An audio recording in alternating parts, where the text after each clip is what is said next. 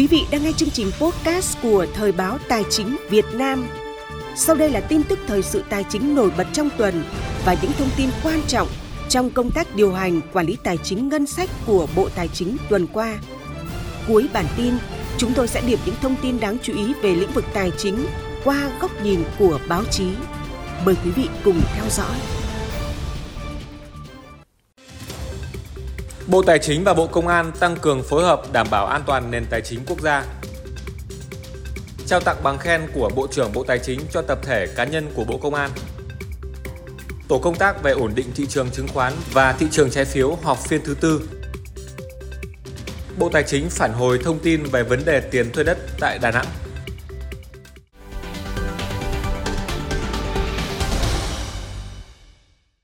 Thưa quý vị, chiều ngày 14 tháng 8 năm 2023, tại trụ sở Bộ Tài chính, Bộ trưởng Bộ Tài chính Hồ Đức Phước và Bộ trưởng Bộ Công an Tô Lâm đồng chủ trì hội nghị về tăng cường công tác phối hợp giữa hai bộ. Tại cuộc làm việc, hai bộ trưởng đều đánh giá cao công tác phối hợp giữa hai bên trong thời gian qua và khẳng định sẽ tăng cường hợp tác chặt chẽ hơn nữa trong thời gian tới.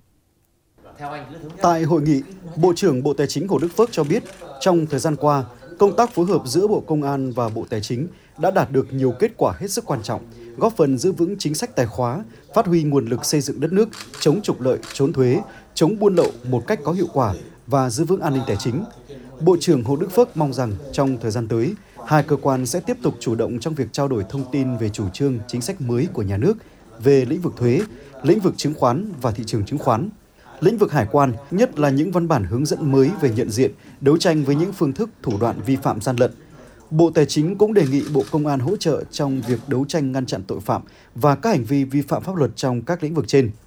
Phát biểu tại hội nghị, Đại tướng Tô Lâm, Bộ trưởng Bộ Công an đánh giá cao công tác phối hợp giữa hai bộ trong thời gian qua. Đặc biệt, hai bên đã ký kết nhiều văn bản pháp lý, thông tư liên tịch về phối hợp công tác bảo vệ an ninh quốc gia và bảo đảm trật tự an toàn xã hội trong lĩnh vực tài chính. Lãnh đạo Bộ Công an cũng bày tỏ mong muốn trong thời gian tới, Bộ Công an và Bộ Tài chính sẽ tiếp tục phối hợp chặt chẽ vì sự an toàn của nền tài chính quốc gia. Thay mặt Ban Cán sự Đảng và lãnh đạo Bộ Tài chính, Bộ trưởng Hồ Đức Phước tiếp thu ý kiến của Đại tướng Tô Lâm. Bộ trưởng khẳng định ngành tài chính sẽ nỗ lực phấn đấu vì nền tài chính quốc gia hùng mạnh. Bộ Tài chính mong muốn Bộ Công an phối hợp đấu tranh với các hành vi làm ảnh hưởng đến nền tài chính quốc gia. Tiếp sau đây là những tin tức thời sự đáng chú ý khác của ngành tài chính. Ngày 18 tháng 8 tại trụ sở Bộ Tài chính đã diễn ra cuộc họp lần thứ tư của tổ công tác của Thủ tướng Chính phủ về ổn định hoạt động thị trường chứng khoán và thị trường trái phiếu doanh nghiệp. Bộ trưởng Bộ Tài chính Hồ Đức Phước, tổ trưởng tổ công tác chủ trì cuộc họp. Theo báo cáo tại cuộc họp, với việc triển khai quyết liệt đồng bộ các giải pháp để ổn định thị trường theo chỉ đạo của Chính phủ, Thủ tướng Chính phủ, kể từ quý 2 năm 2023, tình hình thị trường trái phiếu doanh nghiệp đã có dấu hiệu cải thiện và tâm lý nhà đầu tư đã dần ổn định trở lại. Một số tổ chức chủ động mua lại trái phiếu để cơ cấu lại nguồn vốn, hoạt động đàm phán cơ cấu lại trái phiếu tiếp tục được triển khai, giúp tổ chức phát hành trước mắt có thêm thời gian phục hồi sản xuất kinh doanh và tạo ra dòng tiền trả nợ, tạo điều kiện cho việc cải thiện, tháo gỡ áp lực thanh khoản về lâu dài. Phát biểu kết luận cuộc họp, Bộ trưởng Bộ Tài chính Hồ Đức Phước, Tổ trưởng Tổ công tác đánh giá cao sự phối hợp tích cực của các bộ ngành, thành viên tổ công tác trong thời gian qua. Đồng thời, Bộ trưởng cũng đề nghị cần tiếp tục nghiên cứu để có những biện pháp phù hợp, kịp thời tháo gỡ vướng mắc cho thị trường trái phiếu doanh nghiệp trong thời gian tới. Trước tiên là tiếp tục hoàn thiện hành lang pháp lý liên quan đến thị trường, trong đó nhấn mạnh đến phạm vi trách nhiệm của cơ quan quản lý nhà nước. Bên cạnh đó là các biện pháp bổ sung tăng cường trách nhiệm của doanh nghiệp phát hành trái phiếu đối với nhà đầu tư, đặc biệt là trách nhiệm trả nợ trái phiếu đến hạn.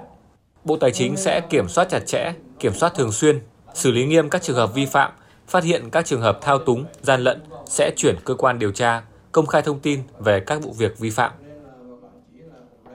Sáng 15 tháng 8, Bộ Tài chính tổ chức lễ trao tặng bằng khen của Bộ trưởng Bộ Tài chính cho 3 tập thể, 19 cá nhân của Bộ Công an có thành tích đặc biệt xuất sắc trong công tác đấu tranh phòng chống tội phạm, vi phạm pháp luật về chứng khoán và thị trường chứng khoán. Thứ trưởng Bộ Tài chính Nguyễn Đức Chi dự buổi lễ. Bộ trưởng Bộ Tài chính đã ban hành quyết định số 170 về tặng thưởng bằng khen của Bộ trưởng Bộ Tài chính cho 3 tập thể, 19 cá nhân thuộc Văn phòng Cơ quan Cảnh sát điều tra, Cục Cảnh sát điều tra tội phạm về tham nhũng kinh tế buôn lậu, Cục Kế hoạch và Tài chính Bộ Công an đã có thành tích đặc biệt xuất sắc trong công tác đấu tranh phòng chống tội phạm, vi phạm pháp luật về chứng khoán và thị trường chứng khoán. Phát biểu tại buổi lễ, Thứ trưởng Nguyễn Đức Chi chúc mừng thành tích đặc biệt xuất sắc của tập thể cá nhân thuộc Bộ Công an đã được Bộ trưởng Bộ Tài chính quyết định xem xét tặng thưởng bằng khen. Lãnh đạo Bộ Tài chính cũng mong muốn thời gian tới, các đơn vị chức năng của Bộ Công an tiếp tục quan tâm phối hợp với Bộ Tài chính, Ủy ban Chứng khoán Nhà nước để cùng giữ cho thị trường chứng khoán phát triển bền vững, ổn định, minh bạch theo đúng định hướng của Đảng và Nhà nước. Nhân dịp kỷ niệm 78 năm ngày truyền thống lực lượng Công an nhân dân, Thứ trưởng Nguyễn Đức Chi đã gửi lời chúc tốt đẹp nhất đến các đồng chí đang công tác trong lực lượng Công an nhân dân. Chúc các đồng chí sức khỏe, hạnh phúc và thành công. Phần tiếp theo của bản tin tài chính tuần này sẽ là những thông tin đáng chú ý khác của ngành tài chính diễn ra trong tuần.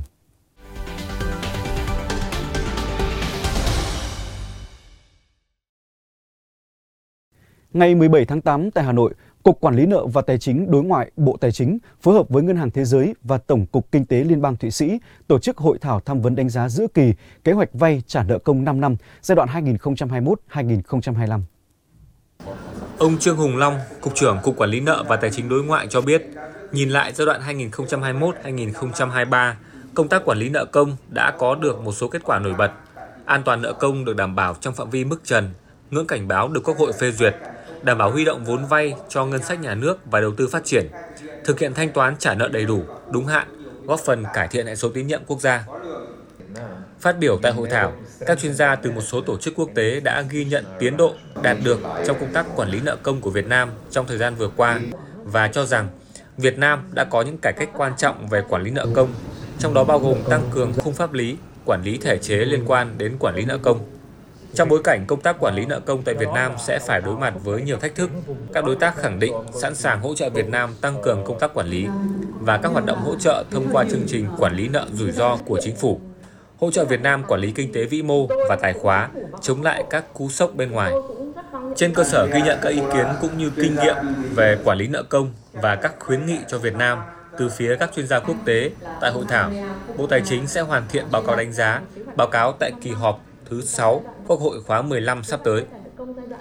Xung quanh sự việc doanh nghiệp du lịch tại Đà Nẵng phản ánh về tiền thuê đất tăng cao chóng mặt, thậm chí tăng 3,6 đến 9,4 lần được báo chí phản ánh gần đây, đại diện của Bộ Tài chính cũng đã có thông tin chính thức về vấn đề này.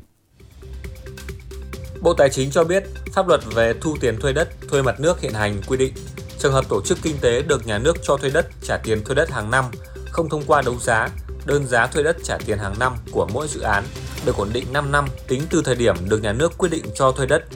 Khi hết thời gian ổn định đơn giá thuê đất, đơn giá thuê đất áp dụng cho chu kỳ ổn định tiếp theo được xác định bằng giá đất tại bảng giá đất do Ủy ban cấp tỉnh quy định tại thời điểm điều chỉnh đơn giá thuê đất. Hệ số điều chỉnh giá đất do Ủy ban cấp tỉnh ban hành áp dụng từ ngày 1 tháng 1 hàng năm. Cũng theo Bộ Tài chính, căn cứ các quy định của pháp luật về đất đai, số tiền thuê đất phải nộp của dự án cao hay thấp phụ thuộc vào 4 yếu tố: diện tích phải tính tiền thuê đất của dự án, giá tiền thuê đất, mức tỷ lệ phần trăm, chính sách khấu trừ, miễn giảm của nhà nước. Trong đó, yếu tố ảnh hưởng chủ yếu đến tiền thuê đất phải nộp cao hay thấp phụ thuộc rất lớn vào diện tích đất và giá đất tính thu tiền thuê đất của dự án. Cái việc ờ, điều chỉnh cái ờ, tiền thuê đất, cái việc ờ, phong tỏa cái tài khoản trong trường hợp mà nợ nghĩa vụ tài chính với nhà nước là thực hiện theo quy định của luật đất đai và pháp luật về quản lý về lý thuế thì những cái vấn đề mà vướng mắc trong cái thực tiễn thì vừa rồi thì chúng tôi thấy rằng là nó thuộc trách nhiệm của chính quyền địa phương. Trở lại vấn đề tại Đà Nẵng, đại diện Bộ Tài chính cho biết qua công tác quản lý, Bộ Tài chính chưa nhận được phản ánh của các địa phương về tình trạng giá thuê đất tăng đột biến như một số dự án du lịch, dịch vụ tại thành phố Đà Nẵng. Đây là các dự án nằm ở vị trí đắc địa ven biển, có quy mô diện tích lớn, mật độ xây dựng thấp. Do vậy, Ủy ban nhân dân thành phố Đà Nẵng và các cơ quan chức năng của thành phố cần ra soát lại, có đánh giá cụ thể và xử lý các vấn đề trong phạm vi thẩm quyền được giao. Trường hợp cần điều chỉnh chính sách thì kiến nghị với Bộ Tài nguyên và Môi trường trong quá trình đang sửa đổi luật đất đai. Thưa quý vị, công tác cải cách kiểm tra chuyên ngành đối với hàng hóa xuất nhập khẩu là một trong những hoạt động đã mang lại nhiều kết quả nổi bật của ngành hải quan trong thời gian qua, nhằm hiện thực hóa mục tiêu cải cách hành chính, đơn giản hóa thủ tục cho doanh nghiệp theo định hướng của chính phủ. Theo Tổng cục Hải quan, thực hiện định hướng của chính phủ, thời gian qua các mặt hàng phải kiểm tra chuyên ngành đã được cắt giảm đáng kể, Thống kê mới nhất cho thấy, các bộ ngành đã sửa đổi bổ sung 29 trên 38 văn bản, ban hành 48 trên 60 danh mục hàng hóa kèm mã số HS, hoàn thành ban hành quy chuẩn, tiêu chuẩn hoặc loại bỏ khỏi danh mục hàng hóa nhóm 2 và danh mục hàng hóa được phép nhập khẩu cho 22 trên 22 nhóm hàng. Đặc biệt, loại bỏ 3 nhóm hàng phế liệu khỏi danh mục phế liệu được phép nhập khẩu phục vụ sản xuất của Bộ Tài nguyên và Môi trường, loại bỏ hai nhóm hàng khỏi danh mục hàng hóa nhóm 2 phải kiểm tra chất lượng của Bộ Y tế, đồng thời chuyển đổi phương thức kiểm tra chất lượng đối với hàng hóa nhập khẩu từ tiền kiểm sang hậu kiểm.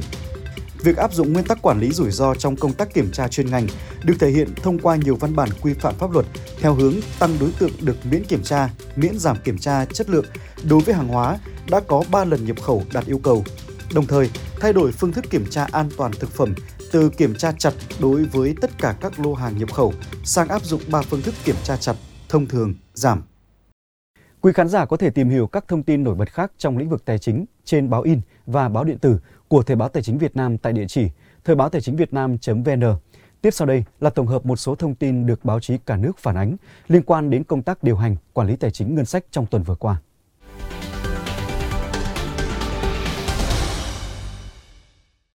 Tuần qua, vấn đề thuế phí đánh vào xăng dầu ở Việt Nam cao hay thấp lại trở thành đề tài gây tranh luận trên mặt báo sau kiến nghị của cử tri tỉnh Đồng Nai về việc giảm thuế phí cho mặt hàng này. Các báo nêu trả lời kiến nghị của cử tri tỉnh Đồng Nai về việc giảm thuế phí xăng dầu, Bộ Tài chính cho rằng tỷ lệ thuế phí trong xăng dầu ở Việt Nam vẫn thấp Cụ thể, Bộ Tài chính cho rằng tỷ trọng thuế trong giá bán xăng dầu tại nhiều nước chiếm khoảng 45 đến 60%, trong khi ở Việt Nam là 20 đến 21% với xăng và 10 đến 11% với dầu. Qua theo dõi diễn biến giá xăng dầu tại một số quốc gia, giá xăng nhiên liệu tại Việt Nam đang thấp hơn so với mặt bằng chung. Cũng trong tuần qua, các báo đưa thông tin về kết quả hoạt động công tác thanh tra kiểm tra trong 7 tháng đầu năm 2023 của Thanh tra Bộ Tài chính và các đơn vị. Theo các báo, 7 tháng qua, Thanh tra Bộ Tài chính và các đơn vị đã thực hiện được hơn 39.100 cuộc thanh tra kiểm tra, kiến nghị xử lý tài chính hơn 49.000 tỷ đồng và thu nộp vào ngân sách 9.750 tỷ đồng. Các báo cũng dẫn lời tránh thanh tra Bộ Tài chính cho biết, các đơn vị thường xuyên phối hợp trao đổi thông tin để phát hiện sớm các trường hợp vi phạm về quản lý tài chính, quản lý tài sản để ngăn chặn, xử lý kịp thời. Một nội dung nữa cũng được các báo quan tâm là đề xuất mới của Bộ Tài chính tại dự thảo nghị định quy định phí bảo vệ môi trường đối với khí thải. Theo các báo, Bộ Tài chính đang lấy ý kiến các bộ ngành địa phương doanh nghiệp về dự thảo nghị định quy định phí bảo vệ môi trường đối với khí thải. Trước mắt, những đơn vị sẽ bị thu phí khí thải là các cơ sở nằm trong danh sách các dự án, cơ sở sản xuất kinh doanh dịch vụ có xả khí thải quy định tại Nghị định 08-2022 của Chính phủ hướng dẫn chi tiết về luật bảo vệ môi trường. Đây là khoản thu mới nhằm mục đích bảo vệ môi trường, hạn chế gây ô nhiễm. Những thông tin vừa rồi đã kết thúc bản tin tài chính số 3 tháng 8 năm 2023 của Thời báo Tài chính Việt Nam. Cảm ơn quý vị đã dành thời gian quan tâm theo dõi. Xin chào tạm biệt và hẹn gặp lại quý vị trong những bản tin tiếp theo.